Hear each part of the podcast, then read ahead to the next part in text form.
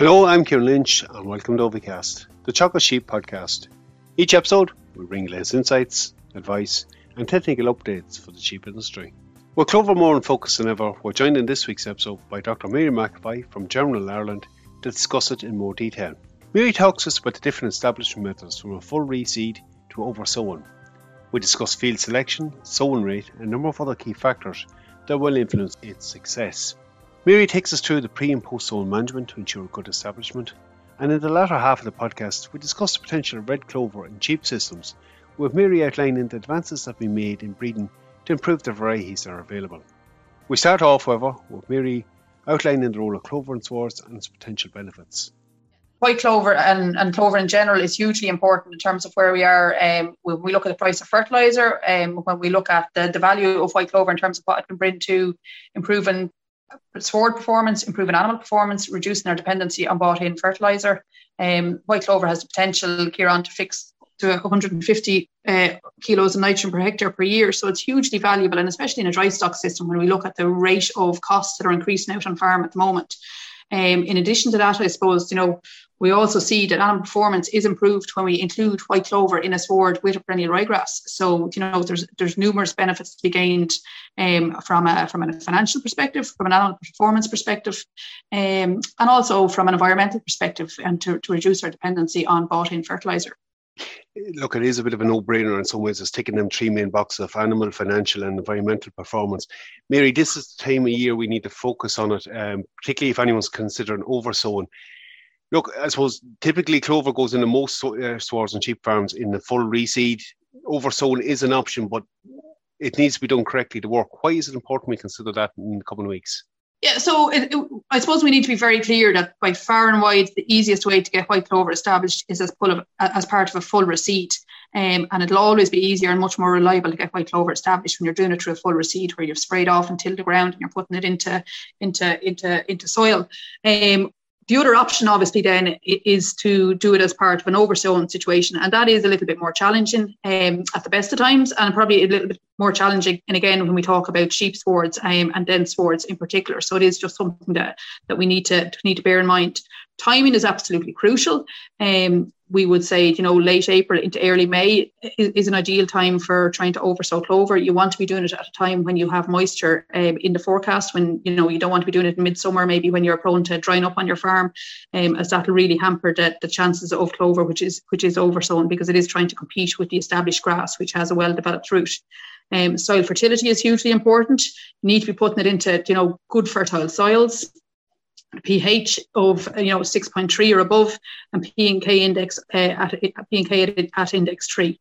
White clover, it's probably fussier than um, than a perennial ryegrass as, as, such. Really does need that good soil fertility, um, and there's no point in putting it into soils which have low pH or low in P, and K because it'll just really struggle to get established, and especially when you're oversown and it's trying to compete with with um, an existing sward. So soil fertility is crucially important and your timing is crucially important. And I suppose, look, I mean, we've had a cold spring this year so far, Kieran. Um, you know, April is particularly cold um, and dry as well in a lot of parts. Um, hopefully now the temperatures are going to start to increase now the start of May. Um, so, so now should be a good time to, to oversow clover, assuming that the moisture um, com- comes to some degree for the next couple of weeks. So that will be important. When you're picking your fields for oversowing your clover, a couple of things to bear in mind. You want to make sure you're putting it into clean, clean fields where you don't have a weed burden. Um, if you have problematic fields, you know, where you have a lot of weeds, uh, control your weeds this year and then consider oversowing your clover next year. Don't think you're going to control your weeds this year and get your clover in later on in the year. A lot of um, those sprays that you will use or the herbicides that you will use that will take out your, your thistles or your docks um, or nettles or anything like that a lot of them will have a residual effect or a carryover effect on clover. So we would say control weeds this year, oversow next year. Okay, so only really target your clean fields there for oversown this year. And I suppose the other thing to do to bear in mind is um, not to do too much at any one point in time. So what we would advise is maybe 10 to 15% of the farm tops if it's your first time uh, trying to oversow clover. Um, because if you do too much, it'll be just too difficult to manage it, um, and you know it'll be hard to, to keep the clover in the sward. So obviously, Mary, site selection is going to have a huge impact on how successful it's going to be. So the soil fertility, the weed control. So in many cases, like you could be preparing this year to embark on getting clover into your swards next year. Absolutely, Kieran. Yeah. how important, Mary? Like we talked there a little bit about that field selection, the method of how we put this in. So I suppose a lot would have tried it previously, just broadcast over it, and maybe with very limited success. You would be more encouraging more mechanical intervention when you're trying to oversow that into a sward. Yeah, so uh, broadcasting can work quite well where you're putting it into open swards, you know, where you're seeing plenty of you have plenty of soil visibility, where you've you know good open swards when you look down into the ground after an animal after being grazed, where you, where you can visually see soil. Um, outside that, if you're putting it into swards that maybe are, are a little bit more dense, as you often will have on on dry stock farms, um, you know the swards are that little bit thicker, and you have to bear in mind you're putting a tiny little seed in, and that seed is trying to compete with um, an established, aggressively growing uh, perennial ryegrass sward. So um, definitely soil seed contact is absolutely crucial. Um, and therefore, I suppose the mechanical, um, you know, putting it in with something like um, a guttler or earth, earth seed or something maybe that'll, something with even with some tine harrows that'll help open up the sward and rip up or rip out some of the old or dead sward there um, before you start. It'll just make uh, it'll improve your chances of better soil seed contact. So if you like definitely um, for dry stock farms and for those swards which are a little bit denser, um, you know, sown it with with something like a guttler or a seeder or something along the lines of that will improve your chances of success. So that soil contact is essential. I suppose look in terms of preparation for that obviously there will be some silage being cut next couple of weeks. Some of them fields may be selected generally are more weed free in a grazing situation, Mary, I assume it has to be grazed out very tight before you embark on this. Yeah, so we'd always advise, I suppose, yeah, you, you, you skin the field as tight as you possibly can before you try over. So, so I mean, a few things are crucial. Like you want to have, um, you know, the light is absolutely crucial for for the white clover seed as it's uh, once it's once it germinates. So, um, you have to have soil seed contact. If it doesn't have soil seed contact, it can still germinate. So if it's sitting on top of a grass leaf, it'll still germinate. Um, but if it does, if it isn't touching soil, that root won't have a ch- chance to to, to to to to get established. So it, it'll just shrivel up and die. So soil seed contact is absolutely crucial. Um, and, uh, you know, light is absolutely crucial for the plant once it does germinate. So, you know, grazing out tight, um, removing as much of the old sward, I suppose, as we can, um, and allowing light down to the base of the sward is absolutely crucial for, for the white clover as it starts to germinate. And I suppose, you know, I've said it there already, but, you know, you just need to bear in mind it is a tiny little seed um, that is trying to get going in an established sward. So you have to give it every chance of success. Mary, what kind of seeding rate are we looking at for oversown? So look for, for there's I suppose there's two options with oversown Kieran. You can you oversow with either coated clover um, or you can oversow with naked naked white clover. Um, and I, what I would say is, you know, in, as part of a full reseed, you know, we should be putting out probably a kilo and a half to two kilos to the acre when we're doing a full reseed when we're oversown clover, you're not going to get 100% strike rate of all the clover seed you put out. So I would be almost doubling that, bringing it up to three or four kilos to the acre uh, when we're oversown, just to give it every chance of, success and to make sure we're putting out enough plants um, or enough seeds there day one to make sure we have enough plants in the in, in the established sward thereafter. Yeah, just we're talking about establishment. When we get into the ground, we're going at that higher rate for oversown. Is rolling an advantage post sowing to get, ensure that soil seed contact? So uh, look it, it, it's not always it's not always necessary but it might help again if you're putting it in slightly denser swards but like you need to you know if you if you use you know a machine like the guttler or the earth seed or something like that and, and maybe sow it into the ground like and, and it is important to sow it shallow as well because it is such a small seed you don't want to be putting it down you just want to be barely getting soil seed contact. Um, some of those machines will have a, a light roller on the back, um, and, and they t- tend to work fine. There shouldn't be any great need to roll with a heavy with a heavy roller thereafter. Okay.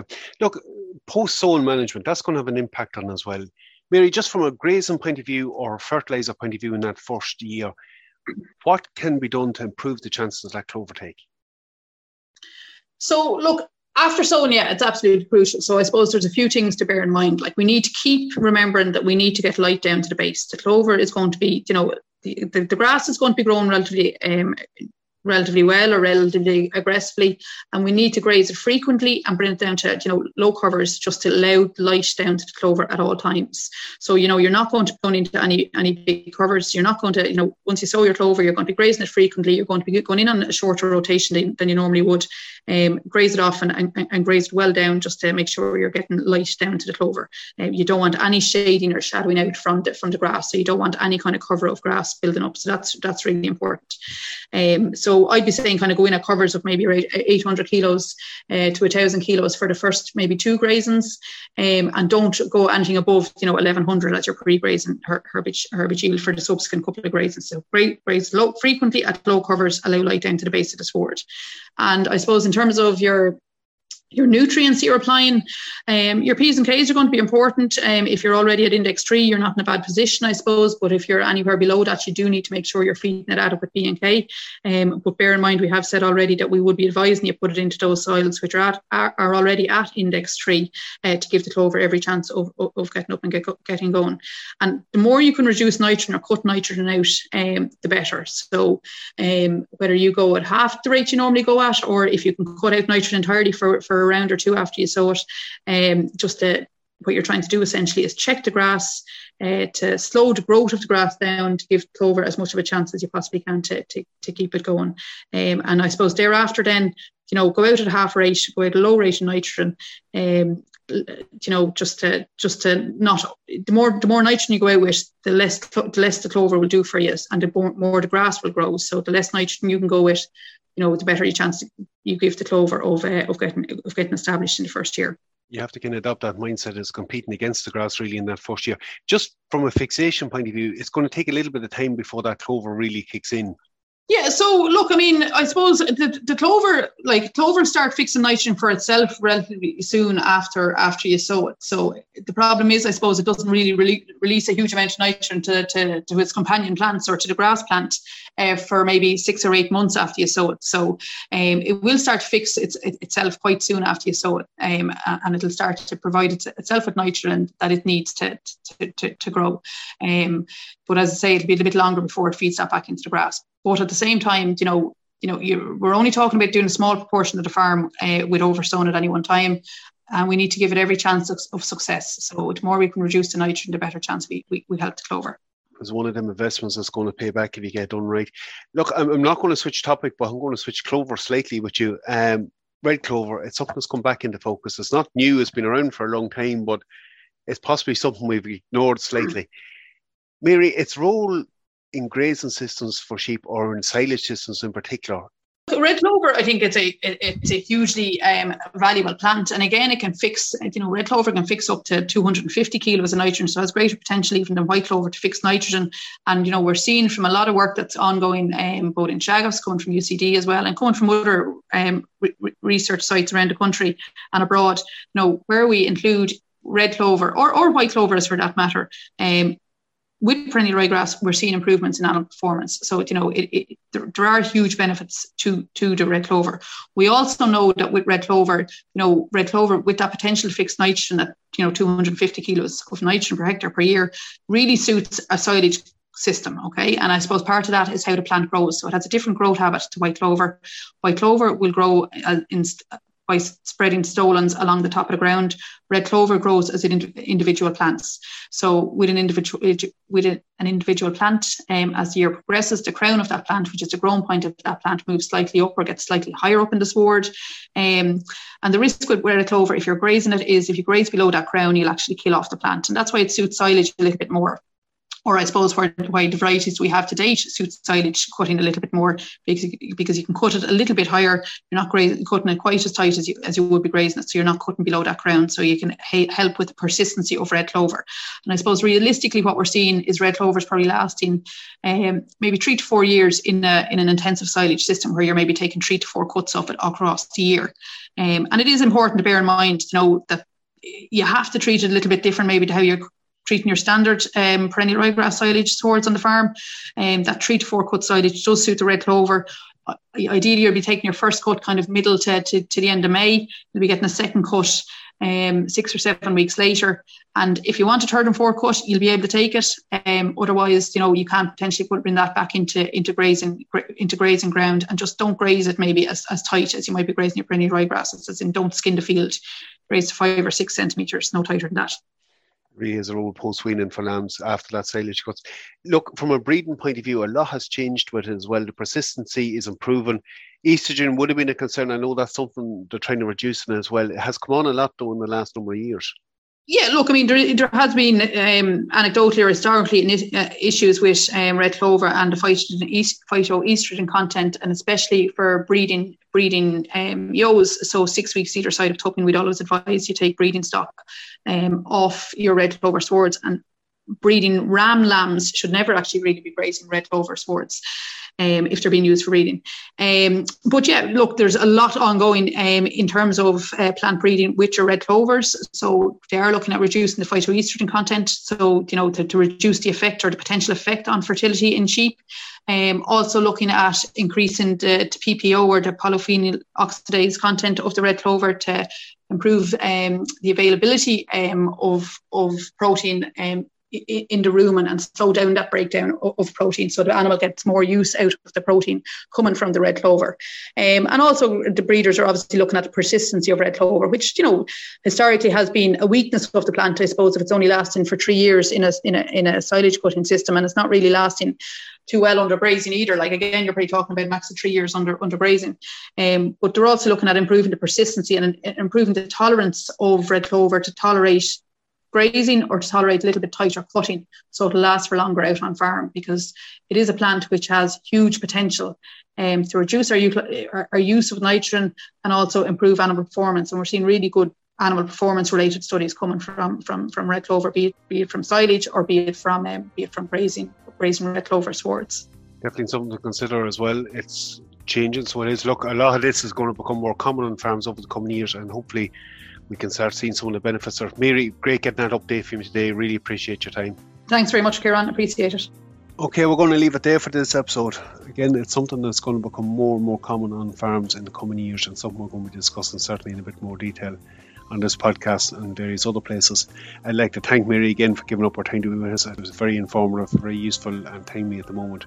I have included a link in the description to a booklet released by Teagasc last year on a to establishing and managing white clover and swards that will be used for reference for anyone who wants to have a look at it. That's it for me for this episode. Again, for any updates from our sheep program, keep an eye on our Twitter page at Teagasc Sheep. I'm Kieran Lynch. Thanks for joining us. Don't forget to subscribe and listen in to any of our episodes.